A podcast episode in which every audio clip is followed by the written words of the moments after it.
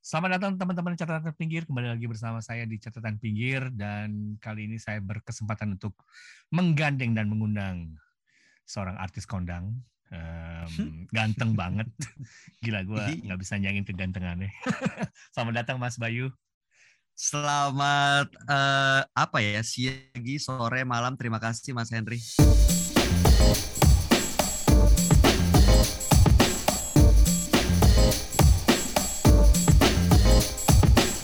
Waduh, bisa Senang bisa bergabung di sini. Iya nih. Oke, okay, anyway catatan pinggirnya adalah sebuah narasi uh, dari different perspektif gitu ya. Dan hmm. lo memang ada spotlight, tapi gua rasa banyak cerita di hmm. pinggiran yang banyak orang nggak tahu juga. Karena biasanya lo ngawancarain kan, bukan diwawancarain. Nah, gila, ini gila. catatan pinggir pengen wawancarain lo nih.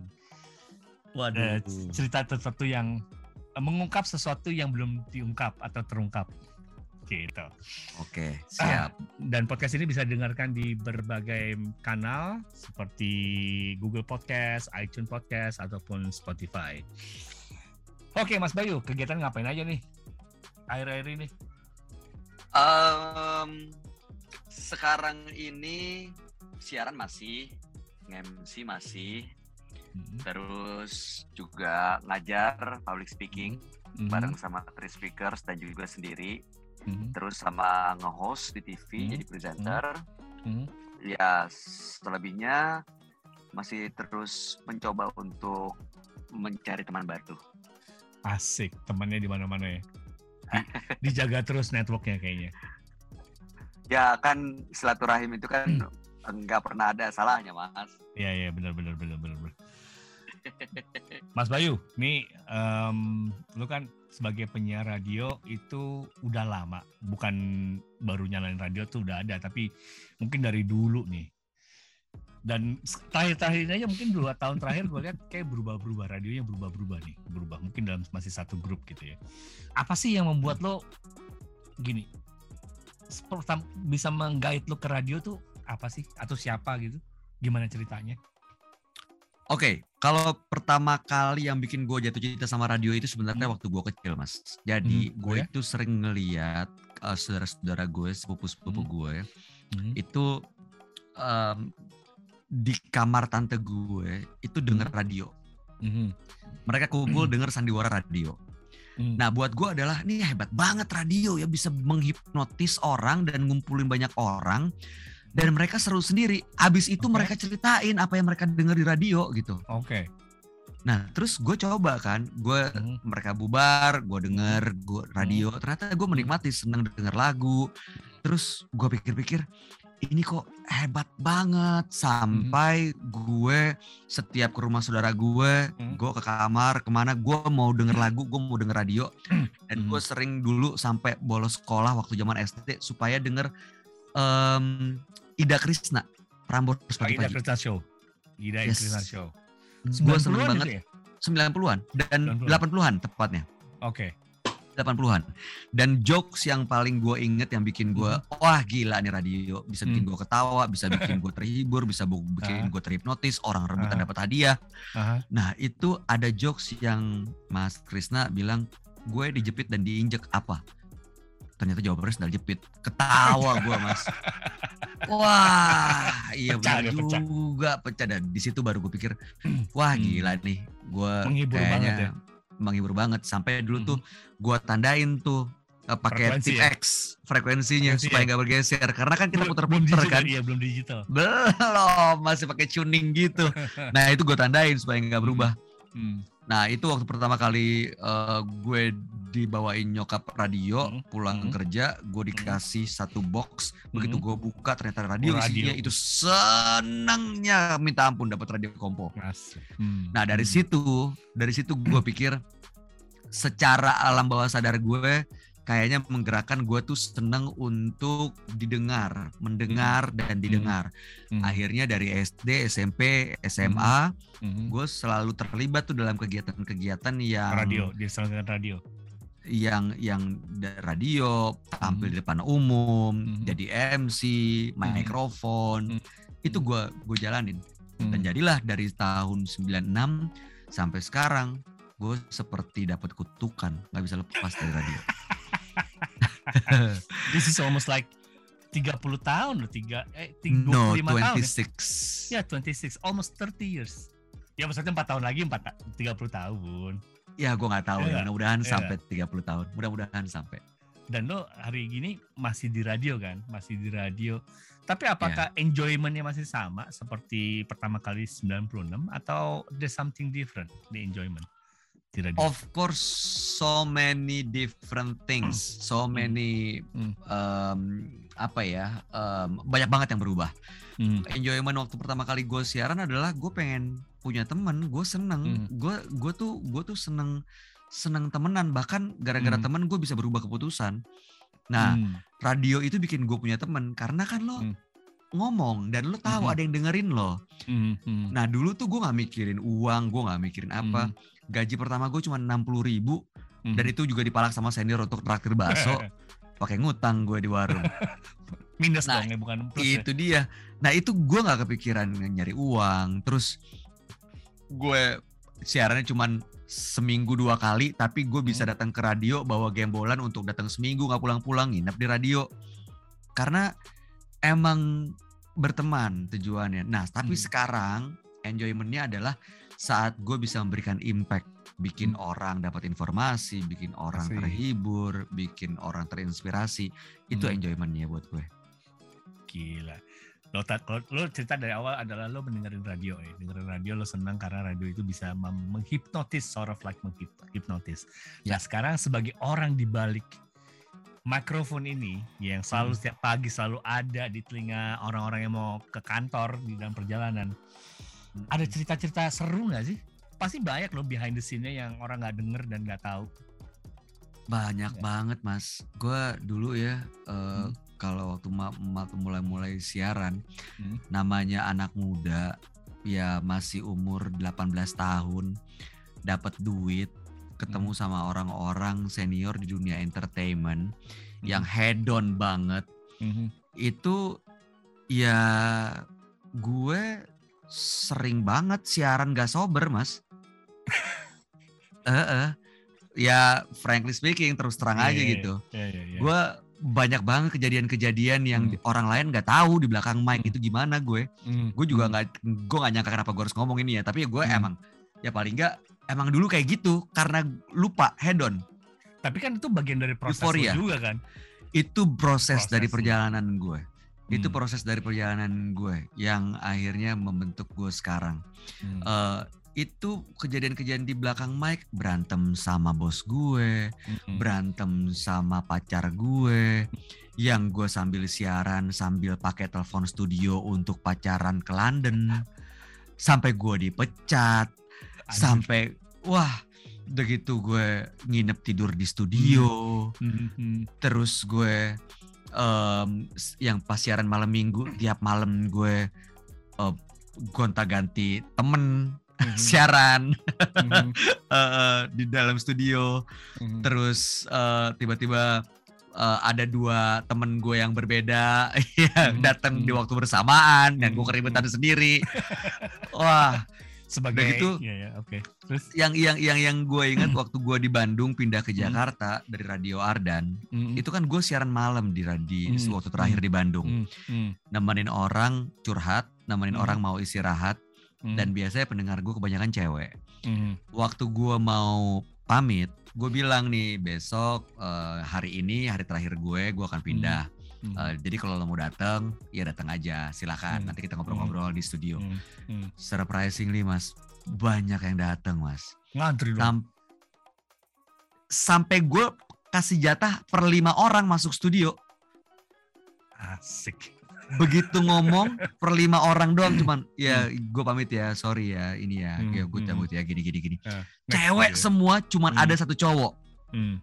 cowok ini bilang begini on air nih hmm. bye asal lo tahu ya gue tuh selalu sebel dan kesel kalau lo siaran hmm. tapi gue tahu begitu lo pindah gue akan kangen sama siaran lo asik Anjir. wah di situ gue ngerasa wah canggih juga ya akhirnya gue pamit minta hmm. maaf hmm. ya hmm. biasalah zaman dulu kan mungkin emang siaran tuh dari hati sih buat gue hmm. jadi emang hmm. waktu gue hmm. pindah ya gue sempat bilang kalau gue ya kalau lo kangen sama gue lo tinggal keluar ngeliat hmm. bintang, lo tinggal hmm. tunjuk satu bintang, hmm. gue ada di situ, hmm. yang mungkin hmm. kita nggak deketan, tapi gue hmm. selalu ada buat lo, ya gitu gitulah. Hmm. Tapi jangan khawatir, 25 tahun, 26 tahun kemudian saya akan hadir dengan anda ketik www bla bla bla bla. Aduh. Nah, mana kita tahu sekarang bisa pakai live streaming. Jawa dulu. Bisa buka handphone, colok headset, set. Ya, iya, itu dia. Sekarang udah pakai streaming, pakai aplikasi. Nah, itu itu uh, banyak sih kejadian-kejadian seru hmm. di belakang hmm. mikrofon selama 26 hmm. tahun. Hmm. Hmm. hmm. Dan dan kalau lo masih 26 tahun lo masih inget, artinya it's so memorable so memorable. memorable. Every single thing, semuanya memorable.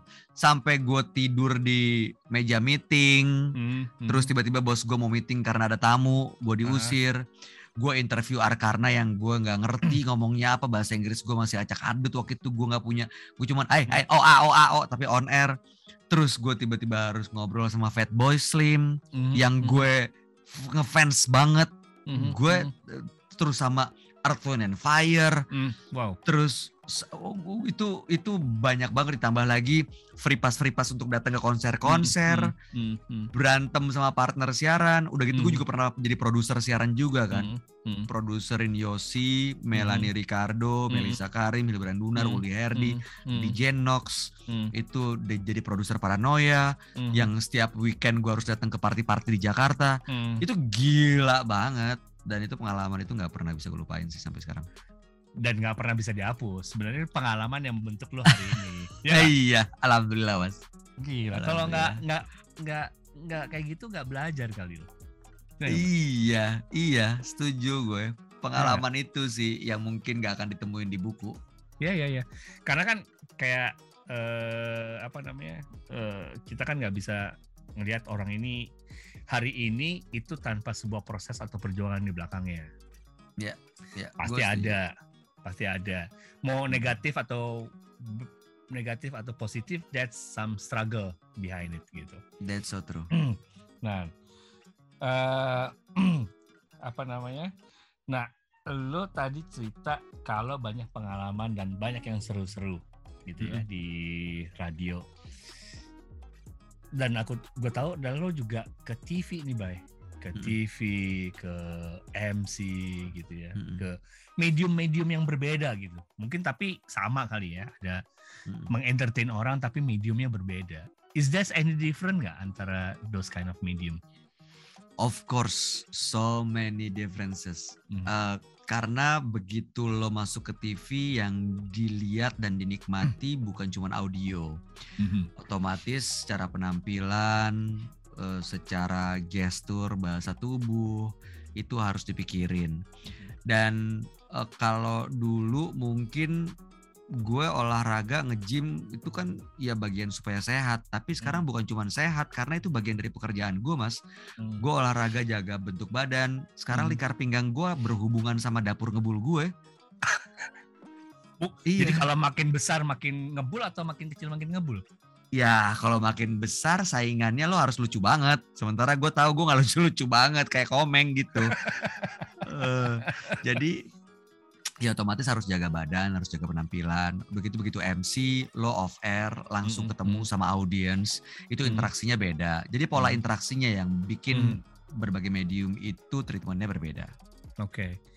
Dan ini bikin adrenalin lo berbeda lagi ya. Maksudnya pumping your Sangat, adrenalin sangat yang paling seru adalah bayangin mas kalau misalnya nih dalam hmm. satu hari pagi gue siaran abis itu hmm. gue syuting abis itu gue meeting hmm. malamnya gue nge-MC itu ketemu gue harus switch mood gue mm -mm. pikiran gue mm -mm. energi gue dari medium yang berbeda-beda mm. di situ seru banget sih yang ngelihat nggak boleh ngeliat lo salah dong ya Gak boleh Gak boleh lu salah ya. Mereka berharap kesempurnaan dan kita harus ngasih yang terbaik kan. Mereka mana peduli. Lo boleh bilang lo sakit perut, hmm. tapi lo tetap harus jalanin kerjaan lo dong. Hmm. Secara profesional. Tanggung jawab profesi itu sih yang gue hmm. pelajarin dari awal pertama kali gue kerja.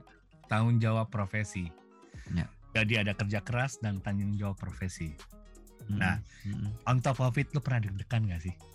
Sering. Sampai sekarang gue masih deg-degan. Oh, ya? Setiap ya? gue mau MC, gue masih deg-degan. Setelah harus, 26 tahun lu masih deg-degan?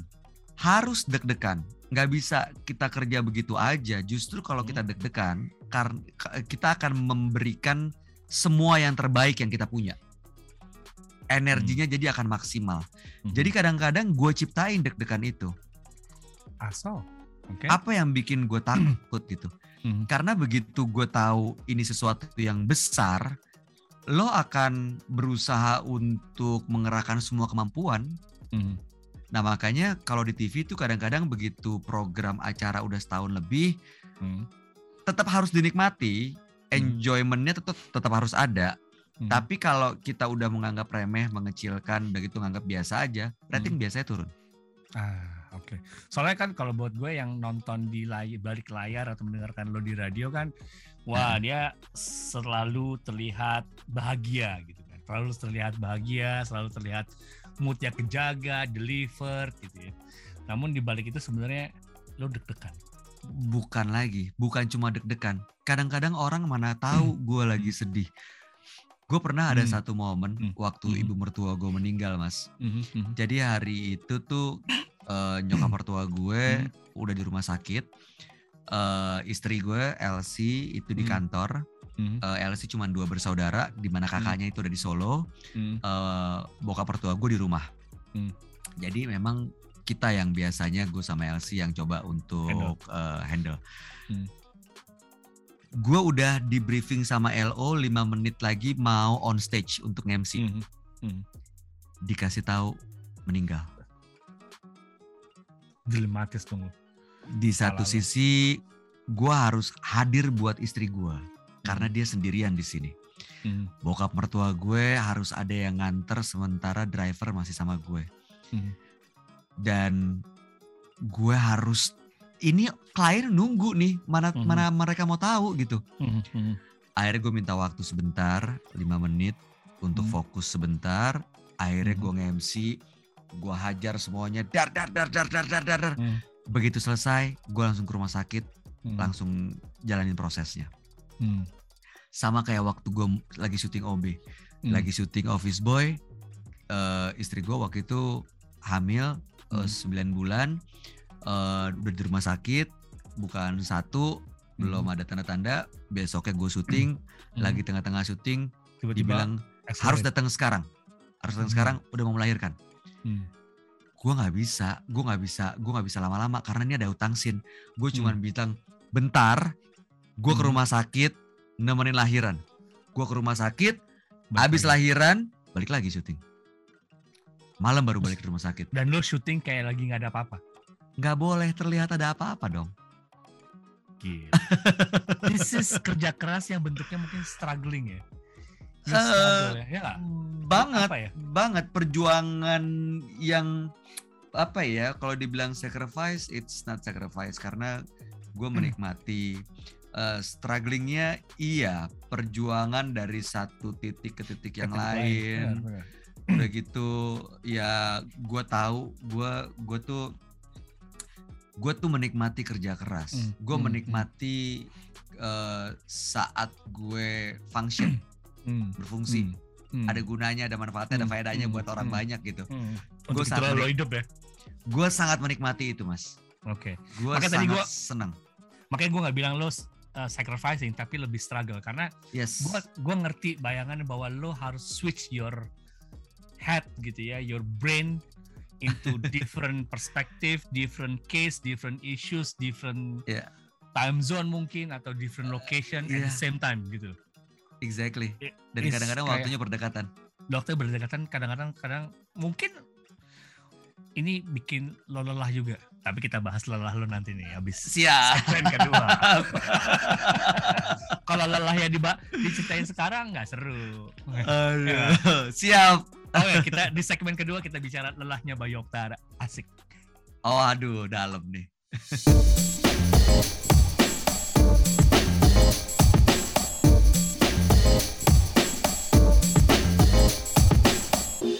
Kita kembali lagi dan masih bersama Bayu Oktara di catatan pinggir yang bisa didengarkan di berbagai macam platform, mulai dari Google Podcast, iTunes Podcast ataupun Spotify. Siap. Mas Bayu, masih melek iya, nih? Mas Henry. Iya dong. Waduh, thank you banget nih. Sama-sama. Gue takutnya lo gua wawancara terus ngantuk. Ah, enggak lah. Aku kan seneng ngobrol mas. Kalau diterusin gak terasa toto pagi nih. Iya, toto pagi ntar lo gak siaran. Kan. Jangan dong. Jangan deh, ntar gak ada yang denger. Nanti yang ini apa namanya cuma lagu-lagu doang. Atau lo Wadaw. dari dari dari mobil di streaming. Gue pernah. Oh, ya? Gue pernah sok-sok gitu. Kan aduh gue lagi gabut siaran. Gue bilang nih, oke ini kita dalam suasana yang sedih. Waktu itu ada, ada apa kejadiannya? Ah, ah. Gue akan ngajak lo untuk sama-sama kita lakukan perenungan selama satu jam. Gue akan muter lagu doang. Bos gue masuk bos. Eh nggak ada nggak ada lo ngomong lo. oh ya sorry sorry. Aduh radio tuh tempat gue bereksperimen banget mas. Tempat gue bereksperimen banget. dulu, dulu soalnya dulu tuh ada filmnya di nggak tahu mini serinya di diputer sih mini seri apa Eh. eh, sitcom sitcom radio gitu Oh, oh iya. ada banget kan sitcom Amerika ya Ada. sitcom Amerika Iya iya iya iya. di TV lokal atau di dulu apa namanya TV kabel ya TV kabel zaman Uh-uh. dulu banget tuh sitcom sitcom dengan latar belakang radio kehidupan radio Iya. Banyak. Nah, tadi sempat ngomongin seru-seruannya berada Mm-mm. di dunia entertainment, seseruannya Mm-mm. eh, ganti helm ya, ganti kepala, ganti mindset gitu saat yang bersamaan dan itu Mm-mm. bagian dari proses struggle kehidupan ya. Mm-mm. Nah, em, gue akan bertanya nih, ini nggak tahu nih lu pernah ceritain juga sama orang, lo pernah ngalamin kegagalan nggak sih Mas Bay? Mas, justru kalau bicara kegagalan, Hah? gue udah bingung dan gue kadang-kadang saru sampai bias. Ini bisa dibilang gagal atau enggak ya? Karena Oh ya? banyak banget. Yes, Oh ya? so many, ba- banyak banget kegagalan dalam hidup gue. Mhm. Eh, gue tuh sekarang siaran di radio ke-8 Mhm. dan gue tuh dua kali eh, dipecat dan satu kali Mhm. tidak diperpanjang kontrak gue. Mhm. Oke. karena gue pakai fasilitas kantor untuk pacaran, telepon, Mhm. terus gue sering bolos siaran, Mhm. eh, gue nggak Karena- diperpanjang Karena proyek lain gitu. eh, karena proyek Hmm. lain, Mhm. Eh, terus gue eh, nggak berantem sama bos gue, adu debat. Di situ baru gue tahu emang bos nggak bisa didebat. Mhm. ya udahlah ya, cuman lo gimana cara menyampaikan tanpa emosi. Mhm. Em, walaupun dia bekas teman lo, tiba-tiba dia Hmm. diangkat jadi bos lo, Mhm. itu tetap aja ada sesuatu yang Hmm. berbeda. Itu eh sampai kegagalan rumah tangga, Mhm. kegagalan mempertahankan keluarga lo, Mhm. eh keluarga buat anak lo ya, itu yang Hmm. paling berat buat gue. Hmm. Kegagalan salah kerja, salah sebut, salah Hmm. salah kehilangan klien, Mhm.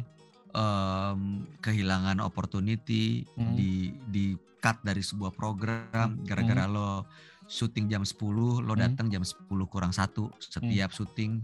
Padahal itu live. Ya dipecat lah. Banyak Hmm. banget mas Hmm. kegagalan. Berkaitan sama pekerjaan. Mhm. di luar pekerjaan banyak sekali. Lu sampai bilang gini ya, gagal apa lagi nih gue? Gitu. gue sampai gue sampai mikir kalau gue nggak nyoba nggak gagal kali ya tapi Oke. kalau gue nggak nyoba nggak berhasil juga gitu jadi Iya, ya udahlah iya, iya. coba aja pasti eh, pilihannya kalau nggak gagal ya berhasil Pernah nggak lo tahu misalnya lo secara kapasitas mungkin nggak ada, lo menyadari, lo reflecting diri lo nggak ada, terus lo Hmm. mencoba sesuatu yang baru karena lo suka mencoba sesuatu yang baru, terus Hmm. lo ngeliat bahwa, aduh, gue bakal gagal nih, atau lo udah pasti optimis kalau nggak gagal ya berhasil. Waktu syuting OB itu Hmm. gue tuh satu-satunya pengalaman acting yang pernah gue lakuin adalah Hmm. waktu gue SD di cerita untuk anak di mana gue cuma jadi figuran narik mau narik mobil Hmm. dan latihan di sanggarnya itu kayak satu bulan seminggu Hmm. dua kali untuk tampil 10 detik narik-narik mobil itu doang pengalaman acting gue jadi Hmm. begitu gue casting OB gue nggak punya modal apa-apa hmm. gue yakin ah ini gue gagal kali ya. Ya udahlah nating tulus. Ternyata hmm. dapat dan lo tau gak sih ceritanya mas? Gue itu jadi Gusti. Gusti itu nggak ada loh. Hmm. tadinya nggak ada. dibikin dibikin dibikin. di create tadinya waktu produser suka sama lo maksudnya suka oh nih karakter lu cocok banget harus ada nih gitu. jadi gue suruh milih karakter hmm. dan yang gue pilih adalah Sayuti. Ya di tahapan kedua dipilihlah dua oh, dua tim Sayutinya hmm. ada dua, Odahnya ada hmm. dua, ini. Hmm. Nah jadi hmm. Sayutinya ada gue dan yang hmm. jadi Sayuti beneran ada si Aditya. Hmm. Hmm. Nah sampai setelah itu gue ditelepon, yang kita pilih jadi Sayuti, Adit. Oh ya oke okay, mbak, tapi kita suka sama kamu, kita bikinin karakter baru. Karena hmm. mata lo terlalu bandel untuk jadi OB, namanya Gusti. ya udah. Dan di situ pun begitu syuting, kan gue biasanya mungkin syuting sebagai presenter atau enggak hmm. MC atau enggak hmm. penyiar radio ya. Hmm. Hmm. Itu gue di episode sebelum 30 hmm. gue tuh bilang sama produsernya, Mbak, gue ternyata nggak bisa. Hmm. Gue nggak bisa menerjemahkan skenario ke hmm. dalam peran. Hmm. Jadi gue kayaknya mau mundur. Hmm. Dinasehatin gue sama yang namanya Pak Hendra, terus hmm. gue dinasehatin sama produser gue Hmm. Enggak, lo bisa, lo coba, lo jalanin, lo terusin. Hmm. Hmm. Alhamdulillah 800 episode, Mas. Hmm. Itu gue Gila, itu mah pikir, 800 episode 3 tahun hampir 4 tahun ya? Hampir 4 tahun. Hampir 4 tahun. Hmm. Gue pikir gue gagal, gue nggak bisa. Tapi hmm. ternyata alhamdulillah dapat apresiasi. Jadi pada saat lo merasa lo gagal, uh. lo most probably lo exceeded. Yes. Gitu kan? Nah, gua cabut. Iya, iya maksudnya exceeded maksudnya exceed the expectation. Yes. Iya kan? Iya. Nah, pernah nggak lo kebalikannya? Pada saat lo merasa berhasil, lo bisa nih, bisa nih, bisa, dan lo gagal. Sering juga. Tapi kalau lo lihat komposisinya lebih banyak yang mana? Lebih banyak yang gue pikir gue nggak bisa ternyata berhasil.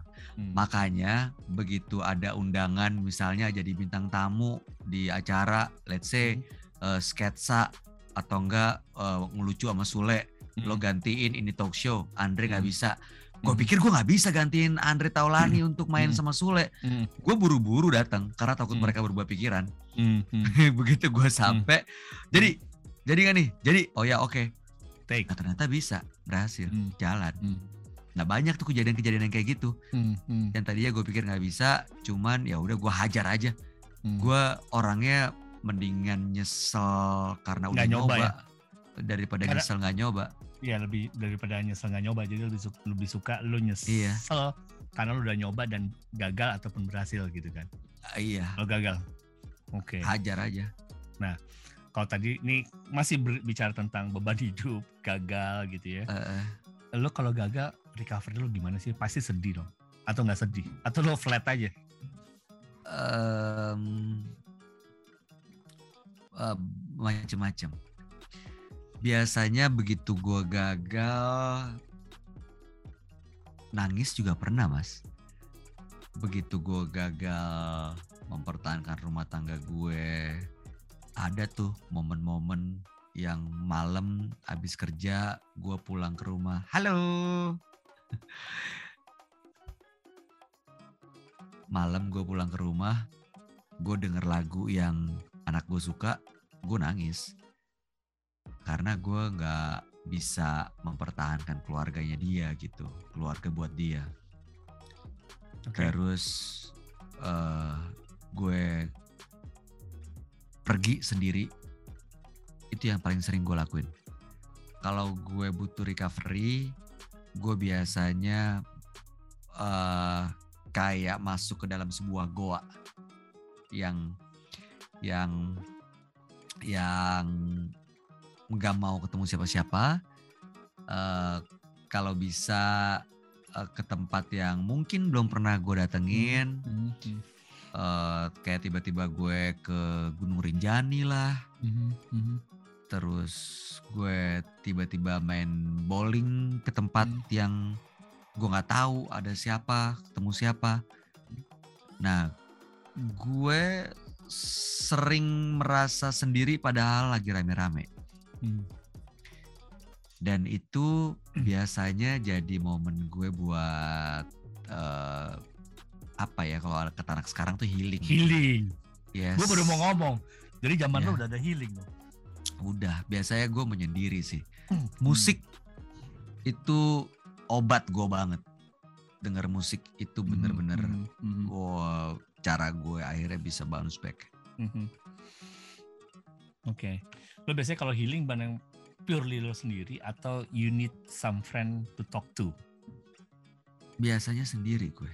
Justru sendiri. Sendiri. Gue gua butuh sendiri, mm-hmm. gue nggak butuh mungkin ngobrol sama siapa pun. Kalaupun mm. ada misalnya temen yang nemenin gue, gue nggak perlu tanya-tanya. Udah lo diem aja duduk di situ. Mm. Ya udah, that's it. Okay. Kalau sampai ada waktunya gue mau cerita, gue akan cerita. Hmm. Tapi jangan tanya. Itu biasanya uh, ya butuh waktu. Nah, pada saat lo lagi healing tadi dengan kesendirian lo, apa sih yang lo pikirin, Bay? Atau nggak mikir, um, mikir gue healing aja, gue duduk aja, gue nyendiri aja, bodo amat gue, I don't care about surrounding gue, atau there's some thought yang lo pikirkan? Lebih seringnya gue tanya kenapa, why this could happen. Hmm. Terus apa yang bisa gue perbaikin? Terus ke depannya kalau ini kejadian lagi gue harus gimana hmm. biasanya itu misalnya hmm. gue kehilangan pekerjaan hmm. gue kehilangan kesempatan gue salah ngomong hmm. terus gue kecewain orang hmm. gue dipermalukan orang gue ditipu orang oh, itu biasanya yang gue lakuin ya itu yang gue pikirin ini kenapa ya hmm. apa apa apa yang bisa gue perbaikin Hmm. Dan biasanya biasanya gue nggak mau lama-lama tuh mas. Okay. Karena gue tahu kayak misalnya kita megang segelas air deh. Hmm. Kalau kita megang segelas air itu lima menit, sama kita megang gelas air itu dengan ya jumlah yang sama ya, hmm. kita megang selama satu jam, itu rasanya lebih berat yang satu jam kan mas? Betul. Jadi gue nggak mau lama-lama, lima hmm. menit udah move on mau itu kegagalan, mau itu keberhasilan, lo harus cepat move on. Hmm. Going to the next chapter immediately. Yes, jangan lama-lama. Hmm, flip the book ya, flip the book, flip the book. Flip the book. Kalau makin okay. lama, makin berat. Nah, ngomong lama nih, ngomong lama, ngomong lama. Uh, lama itu ini agak pindah topik ya. Uh, makin ke sini kan kita hidup udah cukup lama nih. Nah pada saat awal-awal tadi cerita hedonistik, ketemu teman banyak suka berteman segala macam. Nah eh. di masa lo saat ini nih, di masa lo udah lebih jauh lebih dewasa dibandingkan lo pas saat pertama, hmm. lo ngerasa punya lebih sedikit temen gak sih? Atau lo tetap merasa oh temen gue masih banyak? Gue ngerasa hmm, lebih selektif hmm. untuk bisa percaya sama teman. Hmm. Tapi teman sama siapa pun, hmm. teman di mana pun, hmm. uh, tapi gue lebih selektif dan hmm. memang lebih sedikit hmm. dibandingkan dulu. Cuma kalau lo berbuat baik sih lo nggak pilih-pilih lah ya. Yeah. Kalau teman yeah. lo pilih-pilih, gue sih gitu mas. Iya, kalau berbuat baik lo sama siapa aja lo. Siapa pun. As long as you can do that, you will do it ya. Iya, lo mau musuh lo, mau apa orang yang ngeselin juga selama lo bisa bantu lo bantu lah. Hmm. Cuman kalau untuk milih temen makin lama emang makin sedikit sih. Karena mungkin prioritas hidup udah bergeser. hmm Kedua kayaknya lo nggak mau buang waktu terlalu banyak untuk hal-hal yang justru ya nggak ngasih impact apa-apa gitu. hmm ini kan jadi, jadi ya. jadi agak berubah nih, Bay.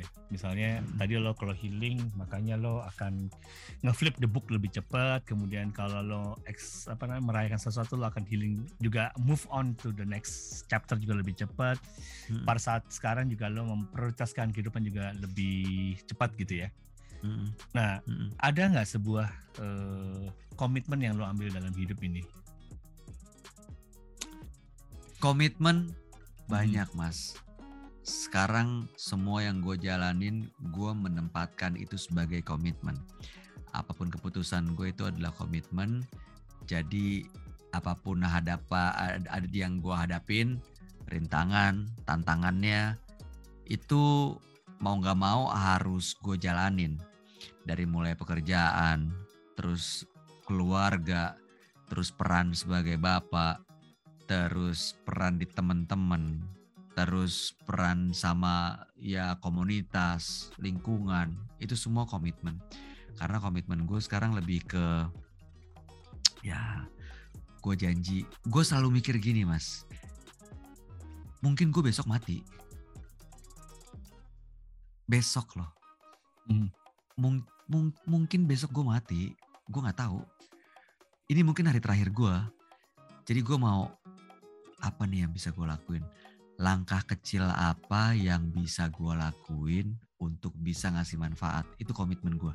Jadi semua yang gue lakuin itu soal buat komitmen, bukan hobi. Kalau hobi mungkin gue jalanin kalau sempat ya.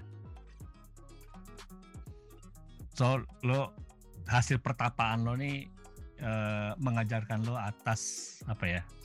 Atas sebuah komitmen untuk bermanfaat banyak orang.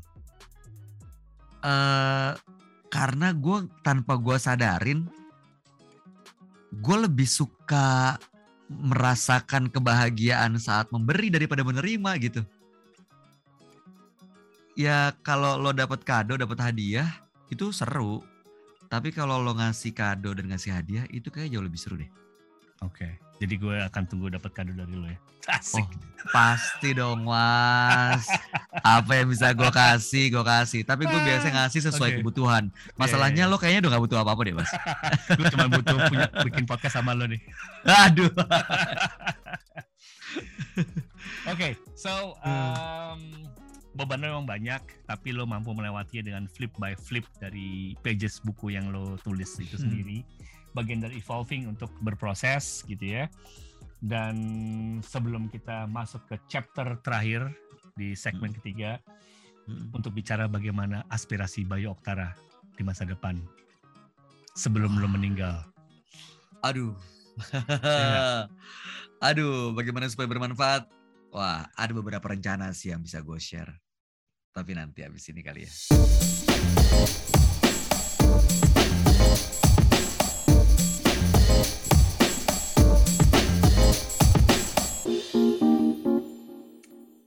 Oke, kita kembali lagi di catatan pinggir bersama Mas Bayu Oktara. Siap, Mas Henry. waduh, kita udah ngobrolin tentang kerja keras, ngobrolin struggle, ngobrolin kegagalan, beban hidup, dan healingnya. Gila, lo emang anak masa kini ya, selalu healing. cari kesempatan dan cari alasan cari, aja. Cari, iya, iya, iya. Eh. Lo cerita gak mau bini lo kalau, eh sorry gue mau pergi dulu, gue mau healing nih. Wah, gila lo. Hilang healing, hilang healing. hilang ada dan hilaf yang ada. Oke. Okay. Tadi ada satu statement lo yang menurut gue menarik ya. Artinya uh, lo pengen memberikan manfaat sama orang gitu dengan bagian dari komitmen hidup lo karena hmm. menganggap bahwa selama anggap aja lo akan meninggal hari ini gitu. hmm. atau besok meninggal sehingga lo pengen memberikan sesuatu. Hmm. Nah, um, Kenapa lo kepikiran gitu, Bay? Selain lo meninggal ya? Uh, meninggal kan pasti ya? Iya, pasti kita nggak pernah tahu. Mm-hmm. Cuman gini, Mas. Mm. Ada hubungannya adalah saat kita meninggal tuh paling kita kalaupun ada yang sedih ya sama kita, berapa lama sih sedihnya? Mm. Dua tahun, tiga tahun, lima tahun. Mm. Terus udah mm. mereka move on kok. Mm. Kita akan dilupain mm. sehebat-hebatnya lo gitu kita akan dilupain. Hmm.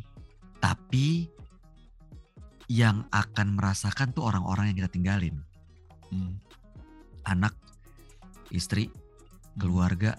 Hmm. Gue mau saat gue nggak ada, mereka itu nggak kesusahan karena gue nggak ada. Hmm. Mereka itu akan dibantu sama orang-orang yang mungkin pernah berinteraksi sama gue selama hidup gitu. Hmm. Hmm. Itu yang itu yang gue pikir gue harus bermanfaat buat orang mm-hmm. bukannya gue artinya pamrih untuk nanti mereka baik ke anak-anak gue di masa mm-hmm. depan cuman paling tidak gue menciptakan lingkungan yang baik buat anak-anak gue tumbuh mm-hmm. itu yang kalau gue nggak berbuat baik sama orang hmm. sehingga orang jadi jahat gitu ya hmm. kan gue seperti menciptakan dunia yang tidak menyenangkan buat anak-anak gue hmm. Hmm. nah itu yang gue pikir ya alasan utama untuk terus berbuat baik adalah ya kita tahu dunia sih emang nggak ada yang ideal ya. Hmm. Lo nggak bisa hmm. ngasih tahu dunia itu baik-baik dan selalu nice ke anak-anak hmm. lo nggak bisa. Dunia terlalu naif. Segit, terlalu naif. Gitu, terlalu naif. Gitu. Hmm. Iya, tapi kan paling enggak gue mau membuat orang-orang tidak membebani anak-anak gue nanti saat gue gak ada. Hmm. Hmm. Itu sih. Nah, lo berbuat baik dan tanpa mengharapkan uh, bahwa uh, semesta akan berbalik kepada keluarga lo. Tapi kan bisa juga lo pernah gak sih berbuat baik tapi semesta ternyata tidak berbuat baik sama lo? Pernah. Sering. Tapi gue yakin mungkin belum waktunya. Hmm. Nanti nanti semua akan lo akan dapat apa yang lo bayar kok. Hmm. Hmm. Lo akan dapat you get what you give. Hmm. Jadi mungkin belum sekarang, mungkin belum hmm. besok, tapi satu hari we never know. Kita nggak pernah hmm. tahu. Hmm. Cuman nggak ada alasan untuk berbuat baik gitu loh jangan sampai nanti alasan itu nggak ada akhirnya lo nggak hmm. berbuat baik ya, tidak baik tidak sih, ada tidak ada alasan untuk tidak berbuat baik gitu ya Intinya. iya nggak nggak ada lo untuk berbuat baik tuh lo nggak butuh alasan buat gue gitu hmm. Hmm. kenapa lo berbuat baik karena dia begini karena dia pernah baik karena dia adalah seseorang karena dia bos lo karena dia ini hmm. enggak kalau buat gue sih gue berusaha semaksimal mungkin ini mungkin terdengar naif cuman gue berusaha menuju ke situ untuk berbuat baik ya berbuat baik aja hmm. nggak perlu alasan hmm. Gitu. ini Jadi, makin makin makin menit pertama makin religius pembicaraan kita kayaknya bu, bu, bukan coba coba bukan ya kalau dikaitin sama religi kayak gak apa-apa juga ya Apalagi karena kalau didengerinnya malam jadi kan lebih lebih religi gitu ya boleh-boleh aja cuma cuma menurut gue menurut gue kalau misalnya emang ternyata semesta nggak berbuat baik saat lo sudah berbuat baik hmm. ya mungkin semesta punya caranya sendiri untuk ngasih tahu okay. lo. Mungkin itu caranya mereka berbuat baik untuk ngasih tahu lo jangan kayak gini ya. Hmm. Ini beda nih hmm. sama apa yang lo lakuin. Hmm. Mungkin gitu caranya. Oke, okay. oke. Okay. Tapi ngomong-ngomong sejak kapan sih lo kepikiran kayak begini, Bay? Sejak apa triggernya gitu? Ya selain tadi lo merasa bahwa anggap aja besok gue nggak ada gue meninggal gitu. Tapi there must be biasanya nih umumnya there must be some trigger twist yeah. lo gitu turning point ini turning adalah point lo. saat hmm. gue punya anak kembar anak kedua dan ketiga gue hmm. gue ngerasa ini anakku cewek semua tiga mas hmm. gue selama ini menganggap hidup itu gampang hmm. hidup itu semua yang gue dapat serba kebetulan hmm. gue ngelihat nggak perlu effort lebih, lebih terlalu gimana lah nanti juga ya kalau udah uh, waktunya waktunya hmm. jadi hidup nggak perlu diusahain gitu hmm. nggak hmm. perlu diupayain hmm. tapi begitu gue ngelihat anak-anak gue ternyata memang ya lo harus melakukan banyak hal untuk hmm mendapatkan kebahagiaan dan memberikan kebahagiaan gitu. Hmm. Saat kita liburan bareng, saat kita nikmatin suasana bareng, hmm. saat gue ngelihat mereka ketawa, mereka happy, itu gue pikir, wah gila ya, lo harus punya banyak manfaat buat banyak orang sih, hmm. karena hmm. karena kalau lo berbuat baik ke banyak orang, dan orang lain tuh bisa menjadi seseorang yang berdaya, mm-hmm. mereka nggak akan ngebebanin siapa pun, termasuk keluarga lo, mm. anak lo, di masa yang akan datang juga mereka bisa bisa saling justru ngasih manfaat gitu, bukan saling mm. ngerugiin dan ngebebanin. Mm-hmm. Mm-hmm. Itu sih saat ngelihat anak-anak mereka happy justru. Oke, okay. oke. Okay. Nah kalau tadi turning pointnya adalah pas saat anak kembar lahir gitu ya. Mm dalam kehidupan dalam perjalanan hidup lo nih hmm. yang up up and down penuh ada kegagalan keberhasilan uh, kerja hmm. keras tadi siapa hmm. sih yang paling menginspirasi lo bay Mas Bay? Yang paling menginspirasi gue Marley gitu misalnya enggak ya? atau James Brown gitu enggak? There's someone ya, some, someone atau yang lo lihat, wah this is gue apa ya ter terinspired gitu. Gue I wanna do this, I wanna do that gitu. Banyak sih sebenarnya Mas, hmm. kalau bicara soal inspirasi hmm. dari mulai pekerjaan, hmm. dari hmm. mulai kehidupan, terus uh, tapi mungkin yang yang menjadi inspirasi gue dan gue yakin juga banyak orang gitu terinspirasi sama dia. Hmm. Ada satu tokoh sih, hmm. tokoh kita lah ya, hmm. bapak bangsa, bapak proklamator Bung Karno. Hmm hmm. itu gue ada kesempatan untuk datang ke tujuh tempat pengasingan Bung Karno di seluruh Indonesia hmm. dari Medan, Bengkulu sampai hmm. ke Pulau Flores di ND. Hmm. Itu gimana dia dibuang, hmm. di dikucilin, dia gak ada internet lagi ya? Gak ada internet. Gak internet lagi. Makanya dia menyuarakan bikin pledoi di Bandung. Hmm. Uh, kalau penjajahan itu sesuatu yang salah, Indonesia menggugat. Udah hmm. gitu dia dibuang sama uh, istrinya, uh, udah hmm. gitu dia ke Bengkulu, udah gitu dia bagaimana komunikasi sama tiap masyarakat yang berbeda untuk mendapatkan kepercayaan, menanamkan misi-misi politiknya lewat budaya. Akhirnya dia bisa menyatukan visi misi banyak orang. Hmm. Ya pada zaman dia sampai setelah membuat Indonesia merdeka terus hmm. sampai akhirnya ya merdeka itu harus dipertahankan hmm. itu tokoh yang gue yakin banyak dikagumi oleh hmm. semua orang ya nggak cuma Indonesia tapi tokoh dunia terlepas punya banyak masa gagal atau hal-hal yang mungkin yang gue nggak setuju sikap hmm. dan pandangan beliau hmm. tapi ya gue salut dan kagum uh, di situ yang dia dia masih muda loh manfaatnya apa sih buat dia mm, ngelawan mm, Belanda mm, mendingan mm, dia santai-santai aja gitu mm, mm. tapi dia bisa, bikin menggerakkan banyak orang mm. cara komunikasi mm. bikin orang punya visi misi mm. melakukan perenungan di bawah pohon akhirnya lahir mm. Pancasila mm.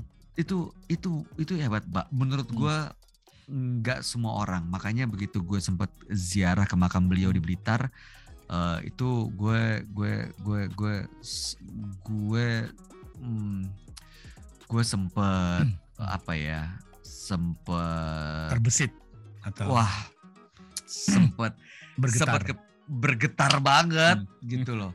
Ya tentu di luar itu ada hmm. orang tua sendiri lah ya yang hmm. menjadi inspirasi buat gue, hmm. bokap gue.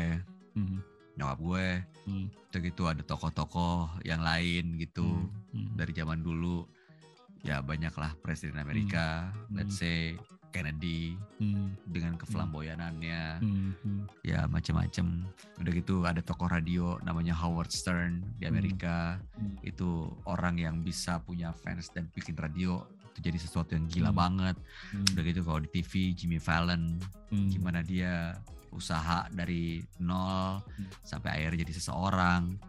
Nadiem hmm. Makarim hmm. dengan visi misi orang yang belum kepikiran dia bisa ciptain. Hmm. Terus banyaklah hmm. yang tadinya bukan siapa-siapa hmm. akhirnya menjadi seseorang. Hmm. Nah ini pertanyaan mungkin agak bikin gak tahu nih pertanyaannya. Bayu Oktara mau jadi Soekarno? Seperti Soekarno. Wow. At wow. least melakukan apa yang dilakukan Soekarno? Um, in a way iya mm-hmm. in a way iya di mana dia begitu dicintai sama semua orang terlepas dari uh, sisi-sisinya sisi-sisi mm-hmm. yang ya ya kontroversial mm-hmm. tapi gue pengen bisa bermanfaat sih mm-hmm. membawa satu perubahan mm-hmm. menciptakan satu era yang baru gitu mm-hmm order lama itu nggak pernah kepikiran loh. Hmm. Dari 1928 hmm. orang-orang anak muda udah bikin sumpah pemuda bergabung hmm. semua. Hmm. Gue mau kalau punya kesempatan dan punya kemampuan hmm. untuk membuat bangsa ini menjadi lebih baik itu hmm. bermanfaat untuk banyak orang, membuat banyak orang menjadi lebih hebat dari sekarang. Mau gue mas, siapa yang nggak mau? Hmm. And what's your plan on it? Insh, gini, gue yakin untuk untuk melakukan itu hmm. kendaraannya adalah politik. Hmm. Dan sekarang gue punya anak-anak perempuan yang hmm. gue pengen punya dunia yang terbaik buat dia. Hmm. Tantangan ke depan banyak banget, Jauh. Mas. Jauh. Banyak banget. Hmm. Nah, itu yang mau persiapkan. Maksudnya untuk bisa uh, kondisinya lebih baik lagi, hmm. maka gue butuh alat untuk hmm. ngegaruk kegatalan gue ini. Hmm. Hmm. Dan alat garuknya itu adalah politik. Hmm gue nggak milih dan nggak berpikir apakah akan terpilih atau enggak hmm. Hmm. untuk menjadi let's say katakanlah menjadi kalau politik kan kita bicaranya ada legislatif, ada eksekutif Legislatif, gitu ya, yudikatif, ada yudikatif atau apa pun itu. Hmm. Gue nggak nggak nggak nggak berpikir untuk bisa terpilih jadi wakil rakyat lah hmm. atau hmm. jadi pemimpin rakyat. Hmm. Tapi gue mau menggunakan politik untuk memperjuangkan mimpi gue hmm. manfaat untuk banyak orang hmm. supaya anak-anak gue dan anak-anak orang lain semua orang yang ada di sekitar gue bisa mendapatkan mimpi mereka. Oke. Okay. Dua pertanyaan sebelum terakhir. Wah, dua pertanyaan ya.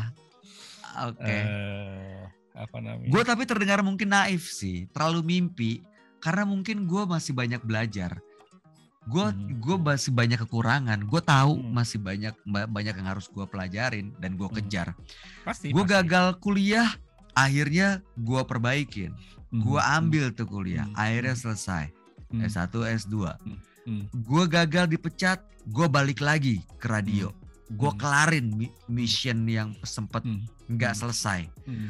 gue gagal nikah gue nikah lagi gue harus selesain hmm. harus punya keluarga hmm Nah makanya sekarang gue yakin nih kegagalan-kegagalan gue ini adalah justru jadi path gue mm-hmm. apa yang harus gue perbaikin di masa mm-hmm. akan datang. Mm-hmm.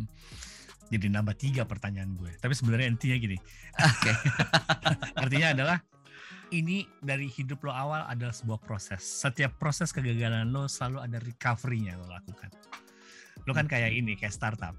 Bikin uh, MPV, uh, minimum vehicle product, visible hmm. product habis itu hmm. uh, test the water ideasnya jadi, jadi apa enggak kalau nggak berhasil hmm. lu ulangin lagi sehingga menjadi produk sampai yang jadi sampai yes. jadi nah namun dua pertanyaan gue yang mau gue lakukan satu adalah hmm. apa yang lo bikin lo gatal sih sehingga lo pengen masuk ke politik atau menggunakan Mas, vehicle politik gini setelah hmm. gue melakukan banyak datang ke tempat-tempat di seluruh Indonesia bisa dibilang hmm. gue dari Aceh hmm. sampai Papua cuma ada dua provinsi yang belum pernah sampai bikin gua ngilir doang nih sampai bikin gua ngilir doang mas gua dulu mas gua cinta-cinta emang lo be careful with what you wish ya karena hmm. gue dulu waktu SMP gue punya mimpi akan foto di depan kantor gubernur seluruh Indonesia hmm. dan alhamdulillah itu hampir kejadian cuman hmm. di Manado dan Papua gue belum pernah ke sana hmm. sisanya gue pernah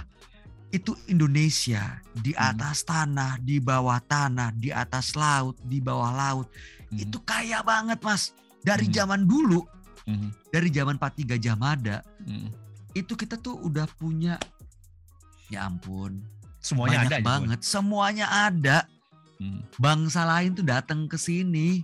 Hmm. Kita tuh dari dulu tuh udah berdagang apa yang hmm. kita punya hmm. dan kita tuh kaya banget tapi masih ada orang yang kelaparan bahkan hmm. meninggal mati di lumbung padi can you hmm. imagine hmm. negara agraris hmm. masih ada orang yang jadi budak di negeri sendiri hmm. gatel nggak loh hmm. ini gue nggak mau anak-anak hmm. gue punya punya masa depan yang di tempat yang kayak begini hmm. ditambah lagi kita tahu ya berapa banyak orang ketangkap KPK karena korupsi hmm Hmm. Berapa banyak orang yang akhirnya cuma mikirin keuntungan pribadi. Hmm. Ya, gue nggak nggak bilang apakah politik semua pasti akan jadi bersih atau semua politik akan kotor. Enggak, gue nggak bilang gitu. Hmm. Gue nggak hmm. mengeneralisir kalau politik itu hmm. korup atau kotor. Hmm. Enggak. Cuma anak-anak kita nih persaingannya global citizen, Mas. Bukan Betul. cuman sama orang Jakarta, hmm. bukan cuman sama orang Jawa, hmm. tapi sama seluruh dunia. We are Betul. the click generation gitu loh. Yes. Gimana of the nation. Ya. Exactly, gimana lo punya daya tahan, daya hmm. saing hmm. kalau dibesarin di lingkungan yang begini? Hmm. Gue nggak mau masa depan anak-anak hmm. gue, hmm. anak-anak hmm. orang lain akhirnya Indonesia cuma jadi sejarah gitu gue nggak hmm, mau hmm, hmm, hmm. gue harus do something hmm. gue nggak bisa cuma berharap hmm. gue merasa kalaupun nggak berhasil hmm. paling gue paling nggak gue udah usaha untuk nyoba hmm, hmm. Walaupun mungkin lo tidak akan pernah bisa melihat hasilnya mungkin gue nggak akan bisa melihat hasilnya we never know hmm. oke okay. oke okay. so that's the vehicles politik is one of the way ya. Yes. Dan lo pengen kehidupan yang lebih baik buat your next generation and others Indonesian generations. Exactly. Oke. Okay. Pertanyaan terakhir, Bay, sebelum kita tutup podcast kita. Eh, eh. Gimana caranya jadi Bayu Oktara ya? kan mungkin ada kayak tadi lo cerita di Ardan gitu ya. Oke. Okay. Lo gue gak suka sama lo tapi gue pasti akan kangen sama lo dalam dirinya kalau masih in konteks sama orang itu pasti gue pengen kayak Bayu Oktara. Um, put your heart in every single move you make. Hmm. Apa pun itu lo harus pakai kata hati lo. Tapi remnya adalah logika. Hmm. Gue nggak bilang logika dulu baru hati justru gue hati dulu lo ikutin tapi logika kita jangan ketinggalan. Yeah. Itu yang gue lakuin. Jadi hmm. apa pun itu hmm. gue make the most of it. Hmm. Apa pun yang lo kerjain, make it or break it. Hmm. Hmm. Kasih semua yang lo punya. Hmm. Hajar aja udah. All out gua, pokoknya. All out adalah cuman pekerjaan gue jadi figuran, cuman hmm. pekerjaan gue cuman mungkin ngisi air di sebuah gelas, nyolokin kabel, gue akan lakuin itu sepenuh hati. Hmm. Itu aja.